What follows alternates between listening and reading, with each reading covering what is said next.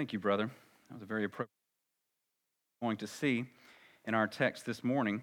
Uh, others who forsook the solid ground of the Lord and his truth for ground that was indeed seeking sand. We're going to be in Jeremiah 7, verses 16 through 20, and this is what it says God speaking to his prophet Jeremiah As for you, do not pray for this people or lift up a cry of prayer for them, and do not intercede with them, for I will not hear you. Do you not see what they are doing in the cities of Judah and in the streets of Jerusalem? The children gather wood, the fathers kindle fire, and the women knead dough to make cakes for the queen of heaven. And they pour out drink offerings to other gods to provoke me to anger. Is it I whom they provoke, declares the Lord? Is it not themselves to their own shame? Therefore, thus says the Lord God Behold, my anger and my wrath will be poured out on this place, upon man and beast, upon the trees of the field and the fruit of the ground. It will burn and not be quenched. This is the word of God. You can be seated. Thank you for coming. And while you're being seated, would you please bow with me? Father, we thank you for the truth. We thank you for your word, Lord. What a gift you've given us, Lord, in this book, Lord. 66 different books that compose this one book that we call the Bible, your inspired word, Lord. What a gift to us. You teach us so much about yourself, Lord, and we find so much in there about your love, your kindness, your mercy, your faithfulness, your gentleness, Lord. But we also see that you are a just God, and where we land today happens to be on a portion, Lord, where you are showing your great displeasure with sin. Father, I pray, of course, that you would give us that same displeasure with our own sin. Help us to be very sin sensitive, actually, Lord. Help us to be changed in heart so that we have a hunger and thirst for righteousness, as Jesus said, and that only come, of course, from the new birth, from being born again, from being saved. So, Lord, I pray that if there's any who don't know you yet, within the sound of my voice, that they will come to you. And Lord, for those of us who do know you, Lord, help us to grow in grace and knowledge of our Lord and Savior Jesus Christ. And it's in his name that I pray. Amen. I've titled the message this morning, Don't Pray for People, because that's, that's what the text says. Don't pray for these people. And it seems very contrary, right? Because we know we're to pray for lost souls. The Bible tells us to pray for sinners. Multiple places in the scripture. You don't even have to look very hard to find that. We know that we're told to pray for the welfare of others as well. We're told to. We know we're even supposed to pray for those who persecute us. According to Jesus in the Sermon on the Mount in Matthew chapter 5, he says this, this phrase pray for those who persecute you. But this is a rare verse today. It's very uncommon that we see the Lord telling someone not to pray for people. It is very uncommon. You don't find it often in the scriptures. It's mentioned one other time in this book, Jeremiah. Later on in the 14th chapter, if I'm not mistaken, he says that again, don't pray for the welfare of this people. But it's very uncommon that we see the Lord commanding someone in this way. Well, that's because it's also uncommon that a people who had received so many benefits, so many blessings, and also so many warnings from the Lord again and again and again would still reject their God and would still choose their sin. That's also uncommon. Or is it? Is that so uncommon that a people would act that way? You might know that we live in a nation that has received benefit after benefit from the Lord and blessing after blessing from the Lord. And wouldn't you also agree, warning after warning from the Lord? Yes? I think we would all agree on that. And doesn't there seem to be, however, a growing mindset and a growing heart attitude to reject God and to choose sin?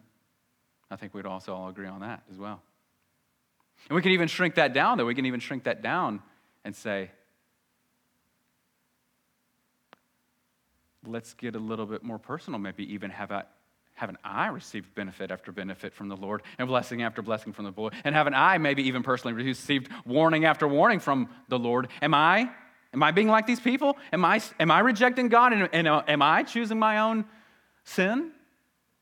That's the wonderful thing about the Word of God. It can warn us and even injure us in places where we need to be injured and also provide the healing at the same time. I love that about the Lord's Word. So let's walk together through, through this text because it is an uncommon text, it's an uncommon command. So, how do we understand it then? Verse 16 As for you, do not pray for this people or lift up a cry or prayer for them.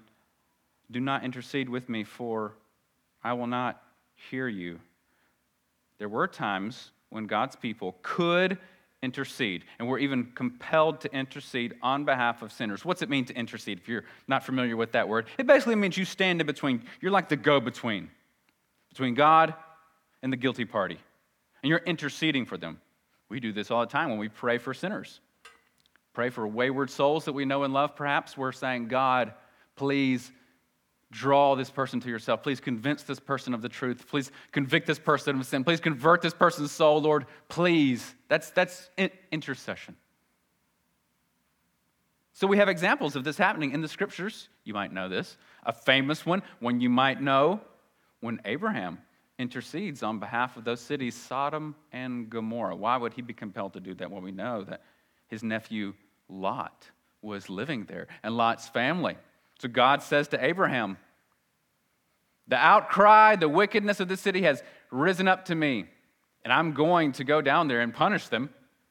And Abraham remembers Lot and he says, Lord, uh, far be it from you to destroy the righteous with the wicked, far be it from you. If you find 50 righteous souls in the city, would you destroy it? What if there's 50 there? And God says, For the sake of the 50, I won't do it. And Abraham remembers, okay, yeah, I remember what it's like there. And so you might remember he says, What about 45? And he gets them all the way down to 10. And God says, For the sake of the 10, I won't do it. Well, as you know, there weren't even 10 there and God destroyed them. But he would have relented. He said he would have. Another example, we find Moses doing this. Let me just read to you from Moses 14, 11 through 12. The Lord of hosts said to Moses, How long will this people despise me? How long will they not believe in me? In spite of all the signs I've done among them, I will strike them with the pestilence and disinherit them. I will make of you a nation greater and mightier than they. So he basically says, I'm done with these people. You know, I'm going to wipe them out. Moses, I'm going to start over with you. Lest you think, boy, this, this God, he's sort of got a, he's sort of hot headed. He's got a temper. Let me tell you this. This comes in Numbers chapter 14, all right? If you would have read the book prior to this, Exodus, and if you would have read the book prior to this, Leviticus, and if you would have read the book prior to this, I mean, the chapters prior to this, Numbers 1 through 13, you would have wiped this people out way before God. I'm telling you right now, if I were God, I would have nuked them off the planet way before this. They were horrible. Really bad. And just reading about it makes my blood boil. I want to say, Lord, ooh, don't talk to God that way. Don't treat God that way. And of course, I have to remember I've treated God that way. And his wrath fell on Jesus. So do not think at all that God's some sort of hot headed, hot tempered, just loves to nuke people. No, no, no. He was extremely patient, way more patient than you would have ever been. I promise you. I promise you.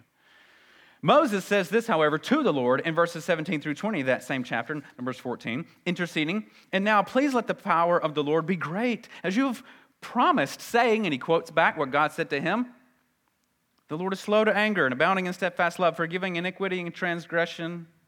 He will by no means clear the guilty, visiting the iniquity of the fathers on the children to the third and fourth generation. He says, Please pardon the iniquity of this people according to the greatness of your steadfast love, just as you have forgiven this people from Egypt until now.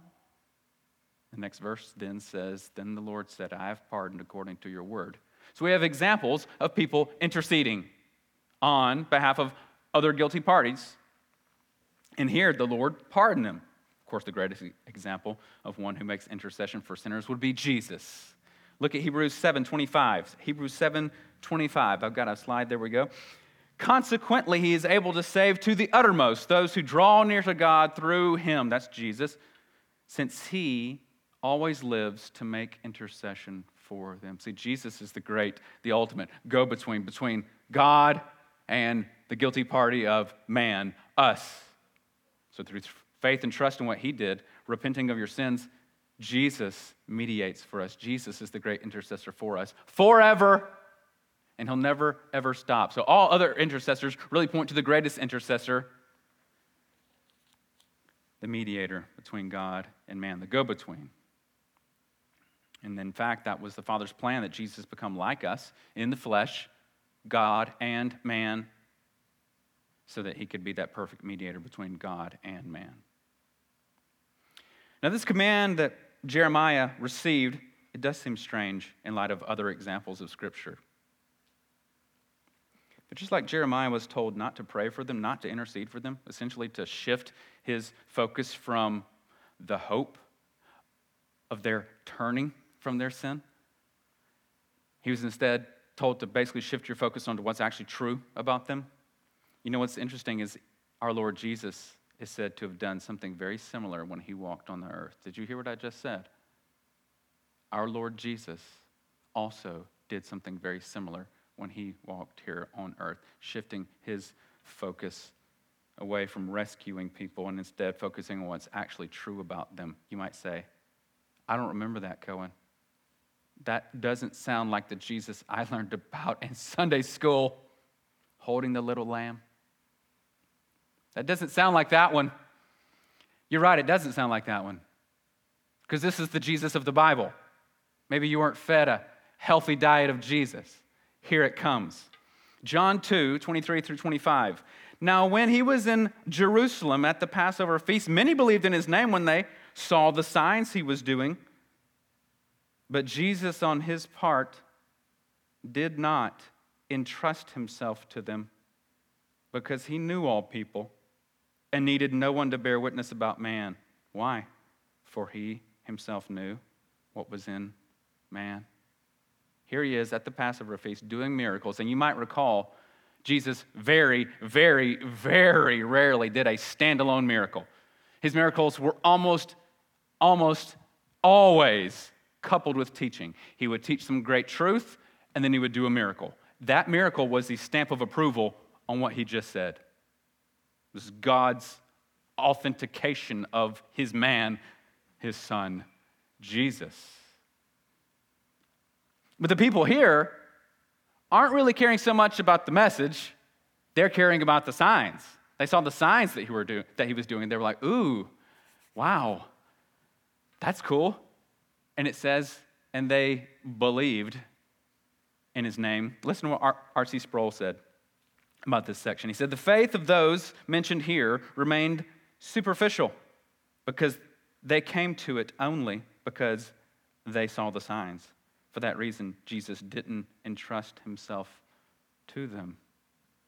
You see, the Jews of Jeremiah's day, with their persistent wickedness and unrepentant hard hearts, had used up all of God's patience and all of God's long suffering. He could also see was truly, really within their hearts, just like Jesus could test the motive of every man and know are you just coming to me to get stuff? Are you coming to me for me? God's wrath was filled up to the brim like a dam ready to break and explode upon these people. There was no reason to pray for them. God told Jeremiah there was no reason to pray for them. And in verse 17 of our text, the Lord begins to point out why that is. Why? are you not to pray for them, Jeremiah? Because he doesn't just say, don't pray for them, the end, trust me. No, he doesn't say that, though that would have been fine. He begins with a question to his prophet, Jeremiah. Look at verse 17. Do you not see what they're doing in the cities of Judah and in the streets of Jerusalem? He basically says, You see it. You see what they're doing, Jeremiah. Don't you see it? What are they doing? First of all, look where they're doing it. I want to focus on that first of all. Look where they're doing this. Cities of Judah, streets of Jerusalem. This was the holy city. Jerusalem was where the holy temple of God was. That's significant back then because that's where the holy presence of God dwelled. This was the epicenter of all things that pertain to the worship of the one true God, the everlasting, almighty, self existent God, Yahweh. This was the capital, the place where he chose to make his presence dwell. And God says, essentially, as it were, don't you see what's happening in broad daylight, right in the streets? They're not even trying to hide it anymore. Not only that, it's celebrated. It's become a family affair. Look at verse 18. The children gather wood, the fathers kindle fire, and the women knead dough to make cakes for the Queen of Heaven, and they pour out drink offerings to other gods to provoke me to anger. Queen of Heaven. This was the title for actually a god named Ishtar, I S H T A R, a Babylonian goddess. They called her the Queen of Heaven. So, this is a title for a false goddess that Jews, Jewish people, we're not just talking about rank pagans out there, we're talking about the Jews, the descendants of, the descendants of Abraham, Isaac, and Jacob. These were God's chosen possession, God's chosen people on planet Earth. He said, I'm going to make myself known to you. I'm going to give you the law. Going to pour out my goodness on you. I'm going to bless you. I'm going to even rescue you as slaves out of Egypt. You're my special people. And they, over the years, went further and further and further away from God. We get a little bit more about this Queen of Heaven in Jeremiah 44. Listen to Jeremiah 44, verses 15 through 18, because this, this isn't the only time she comes up in this book.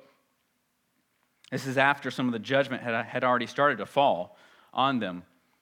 Then all the men who knew their wives had made offerings to other gods, the women actually let out in this worship towards the Queen of Heaven.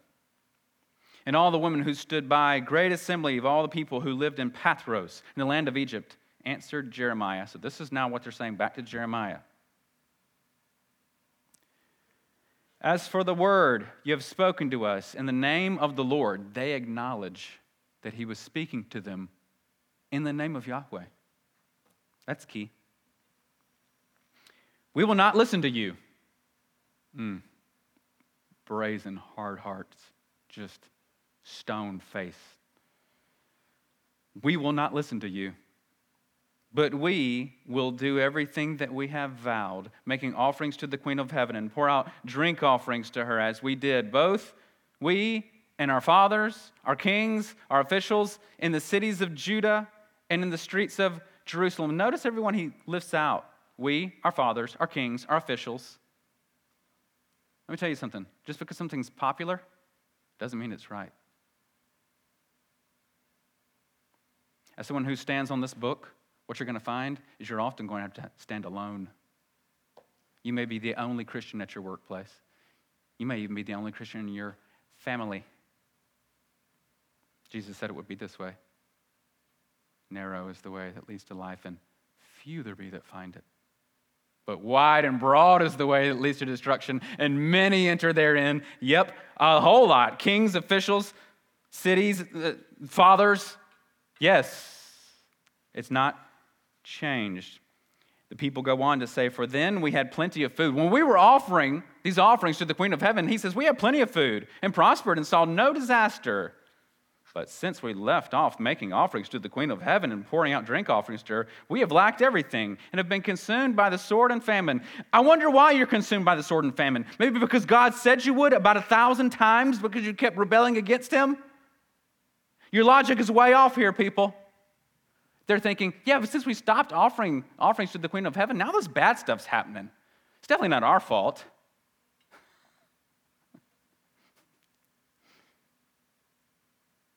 I get perplexed, and so do you probably. When you see people living in sin consistently and continually and continually making bad choice after bad choice that's totally contrary to the word of God. And then of course they reap what they sow. And then they say, "Why are all these bad things happening to me?" And they usually shake their fist at God and say, "It's your fault." Really? Because it seems that the Lord made it so clear. If you walk in these wicked ways, you can expect horrible consequences. And the horrible consequences come, and they say, It's your fault. Man's logic is so skewed, horribly skewed. That's why we need wisdom from God.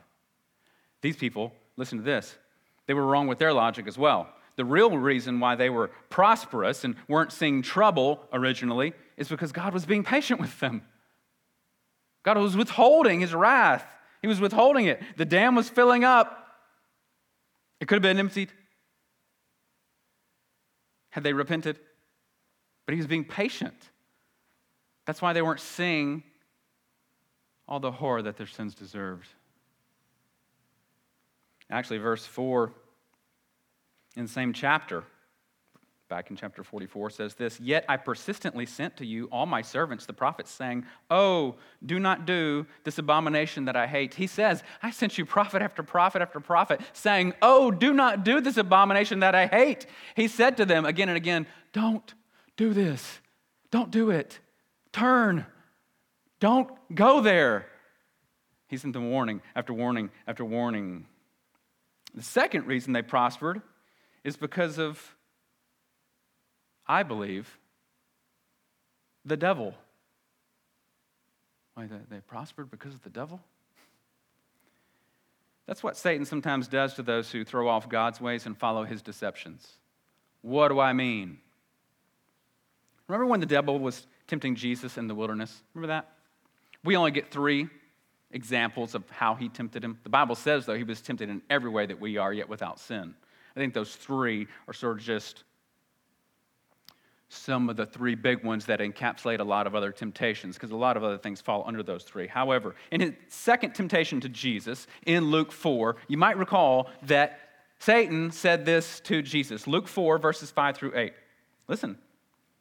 And the devil took him up and showed him all the kingdoms of the world in a moment of time, just like that. He was able to show him all of them. And he said to him, Satan saying to Jesus, To you I'll give all this authority and their glory. For it's been given to me, it's been delivered to me, and I give it to whom I will. I give it to whom I will, he says. If you then will worship me, it will all be yours. And Jesus answered him, It's written, You shall worship the Lord your God, and him only shall you serve. Boom. I love that. That's how we fight the devil as well, with the sword of the word. It's as if Satan was leaning in close and saying, Hey, you see all this glory? See all this goodness? See all this treasure and everything?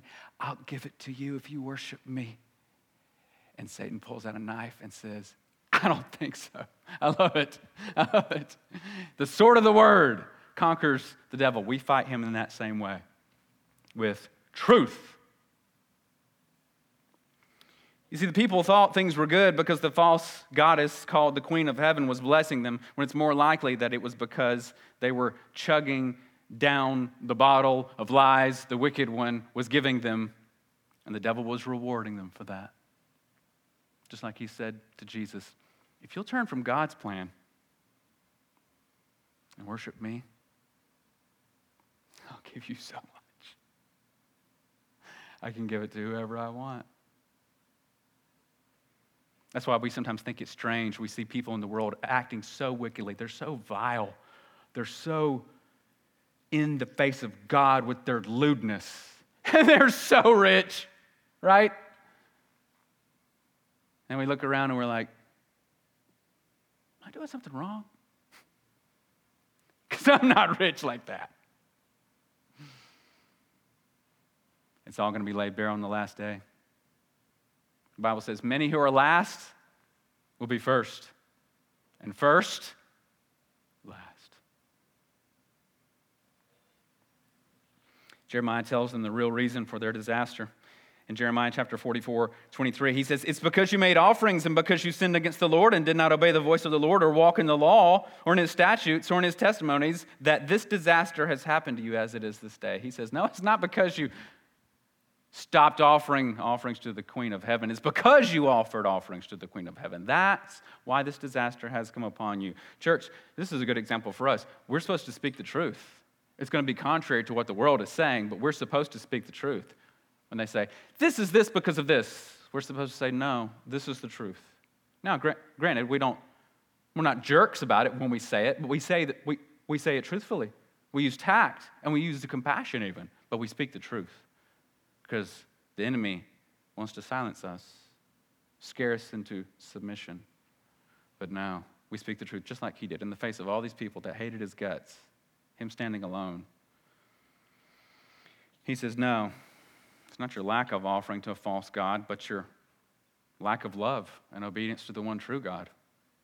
That's what brought all this upon you. It's, it's your fault because you blatantly trampled upon his kindness and, and upon his forbearance. And like a pig in the mud, you wallowed in all of your gross sin again and again and again. That's why this has all come upon you. And it was a family affair from father to mother to child.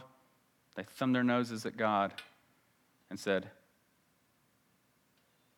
We think these gods treat us better, so there.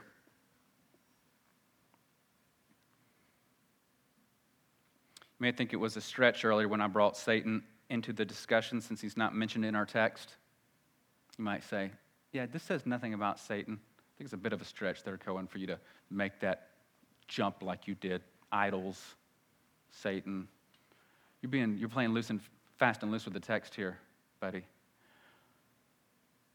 I believed I had the liberty to do that because of Deuteronomy 32, 16 and 17. listen to this. He's talking about others before these people and Jeremiah who had done similarly. Listen to this.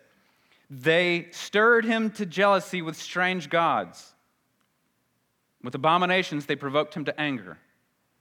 They sacrificed to demons that were no gods, to gods they had not known. You see, behind every idol is a demon, according to that verse. A deceptive, evil, harm intending spirit is behind every idol. That's true of the idols from long ago, those idols of wood, stone, silver, and gold, but that's also true about idols today. You may be thinking, oh, yes, that is true of idols today, too. Cohen's talking about those, those people and those tribes still that you know, worship idols and things like that. We were missionaries in, in Central America.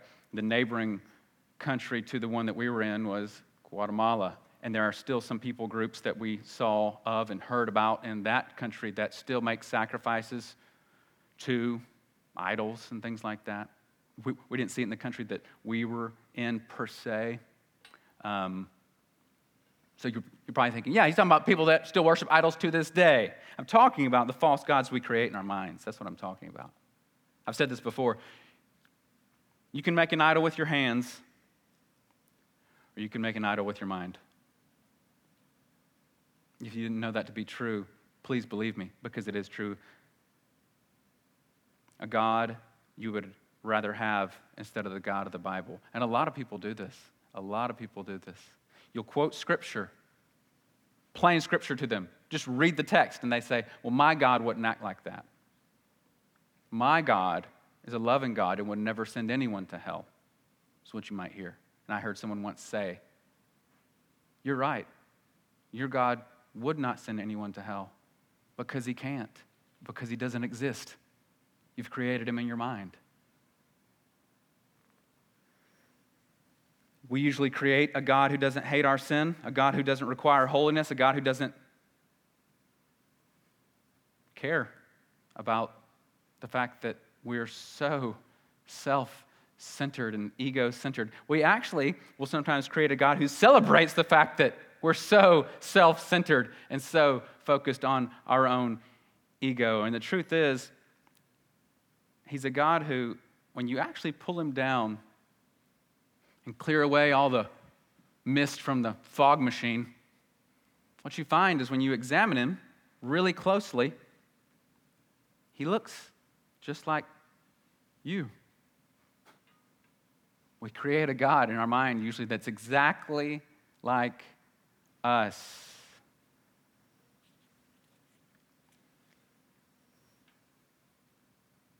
The Bible says in Psalm 50, verse 21, You thought that I was altogether like you, God says to the people. You thought I was altogether like yourself. You thought I was exactly like you are, is what God says. Remember why the people told Jeremiah they worship the Queen of Heaven? She gives us stuff. We get things we want from her. So you see, that's not so much about her at all, was it? It was about what she can give me. You see the motive behind their worship? It's not the Queen of Heaven. It's about what the Queen of Heaven can give me. So this is really about me, isn't it? Man is the real focus behind all the deceptions of the demons that tempt men to turn from the one true God, self. I, when I was a missionary, we used to teach about world religions. And, of course, we talked about Hinduism, Buddhism, Islam, but I also taught them about this group that calls themselves the, the Church of Satan. That they just come out and say, We worship Satan. You may have seen these people. You can go on YouTube and watch them talk. Um, and what they'll tell you is this when we say we worship Satan, what we actually mean is we worship self. he just came, he came out and said it. He just said it. We don't actually believe in Satan, he said. We, we believe in self. It's, it's actually worshiping self. He said that. And I thought, that's exactly what the Bible says essentially is behind what Satan wants for you. To you, for you to focus on you. But it's to their own hurt. The worship of self only hurts self. Did you hear that? The worship of self only hurts self. The world tells you to focus on you. Get all that you can, do all that you can, step on whoever you have to to get up there, because this is about you. Even, but they like to sugarcoat it. I even heard an interview once with this NBA player. He kind of had to do some stuff that some people thought was kind of like dirty and he shouldn't do. I forget, his, I forget who it was. I forget if it was LeBron James or whoever. I'm just going to use LeBron James because we all know him, right? And, but he spoke in third person about it. He said, LeBron James has to do what's best for LeBron James. You know why he said it that way? Because you really sound like a jerk when you say, I got to do what's best for me but it was sugar coated, right? Look at verse 19 of our text. It says, Is it I whom they provoke, declares the Lord? Is it not themselves to their own shame? I like the way the NIV words it. It says, But am I the only one they are provoking, declares the Lord? Are they not rather harming themselves to their own shame? You see, sin's terrible. It destroys you from the inside out, which is why the Lord tells you to flee from it to the only one who's already taken the punishment for all your sin and all your foolishness and all your pride and arrogance. The Lord Jesus. See, Jesus was sinless, but he died as if he was sin full. He died in the place of sinners. That's the good news. He willingly and graciously died in your place, taking the punishment that, that should have been ours. The image of the dam that I mentioned earlier, filled up to the brim, ready to break forth that dam did break forth and more. The dam of God's wrath fell upon Jesus Christ in full measure. He drank it down to the last drop. The wrath of God that should have been poured out on all of us wretched, ungrateful, willingly disrespectful, disobedient rebels against God. That wrath fell upon Jesus. And he died and he had to die because the Bible says the payment for sin is death. But death couldn't hold him. Just as the enemy Satan couldn't defeat him, the enemy, because the Bible calls death an, an enemy as well, enemy couldn't, that enemy couldn't hold him either. You see, Jesus has the keys of death and hell, which means he has authority over them. And he walked out of the grave victorious. Death could not hold him. He rose again from the dead, showing that the price of sin had been paid for, showing that the payment had been received by the Father, because it was the Father who was the one offended in the deal. He was the one who was sinned against, and he showed that he received the payment of Jesus. The Savior is available to us today, too. The Lord Jesus. He's actually calling to you through this sermon right now. If you don't know him, if you're listening online, this is one of those warnings I mentioned earlier that God gives people again and again. This is one of those warnings, and this is also an invitation. So he doesn't just give the warning, he gives the invitation. He says, Come. It doesn't matter what you've done, it doesn't matter how bad you've been, because Jesus took the punishment for sinners. The punishment for that sin, your sin, fell upon Christ. He took it already. That's why you can be saved. That's why you can be saved. These people refused this call again and again and again. They kept refusing it and kept refusing it and kept refusing. That's why God said, Don't even pray for them. Listen, I've sent them so many people. Okay, they've heard so many sermons. And they keep saying, No, no, no, no, no, thank you. This God instead, not you. I think I know better than you do, okay? Stop talking to me. But the ones who say, I am guilty. You know, I am bad. You know, I do carry a lot of guilt, actually. I don't even like to be alone in a quiet room. I have to have something always going. I have to have music going or TV going. Even in my car, I have to have something going. I just don't like to even sit quietly because I'm just, I don't like to think about all the bad that I've done. I just have to numb it out. No, you don't. You don't have to numb it out. You can transfer it over to somebody else who's already taken it for you, who loves you and is calling you today through one of his servants. And he'll save you. Just as he said, 19 year old Cohen Ezel, long ago. It's been a lot of years since I was 19. He saved me and changed me. And he can save you and change you. You see, God was storing up wrath for these people because they deserved it. God wasn't being unjust or unfair to them in any way. He's not being a bad guy, just like a judge here on earth isn't a bad guy when he sends a criminal to jail. The criminal deserves it. He's doing what's right because he's a good judge. And God's not only a good judge, he's the best judge. This is judgment that's also very thorough. Look at verse 20, and we're almost done almost done. Look at verse 20 in our text. Therefore, thus says the Lord God Behold, my anger, my wrath will be poured out on this place, born man, beast, upon the trees of the field, fruit of the ground. It will burn and not be quenched. You see, when the relationship between God and his people is ruined and broken by sin, it affects creation as well. You might be thinking, well, what, what, the, what, what the animals do here? What are the, what are the beasts of the field and the trees and the fruit of the ground? What's, why? Why? What's, what's the deal? Think about Adam and Eve's sin. Remember when Adam and Eve sinned? Not only were they affected with specific after effects because of their choice, but so was the ground. The ground was cursed. A part of them, right? On account of what they did. And we're told in the Bible that creation groans under this curse, longing to be relieved from it when Jesus comes back. Think about Noah. As the Bible says, during the days of Noah, the thoughts and intentions of man's heart were only evil continually, is what it says. It's really bad. And on account of that, God flooded the entire planet. God's wrath had to fall, and it fell in the exact measure that sin deserved. So Jeremiah was instructed not to pray for them. But are we supposed to follow this example?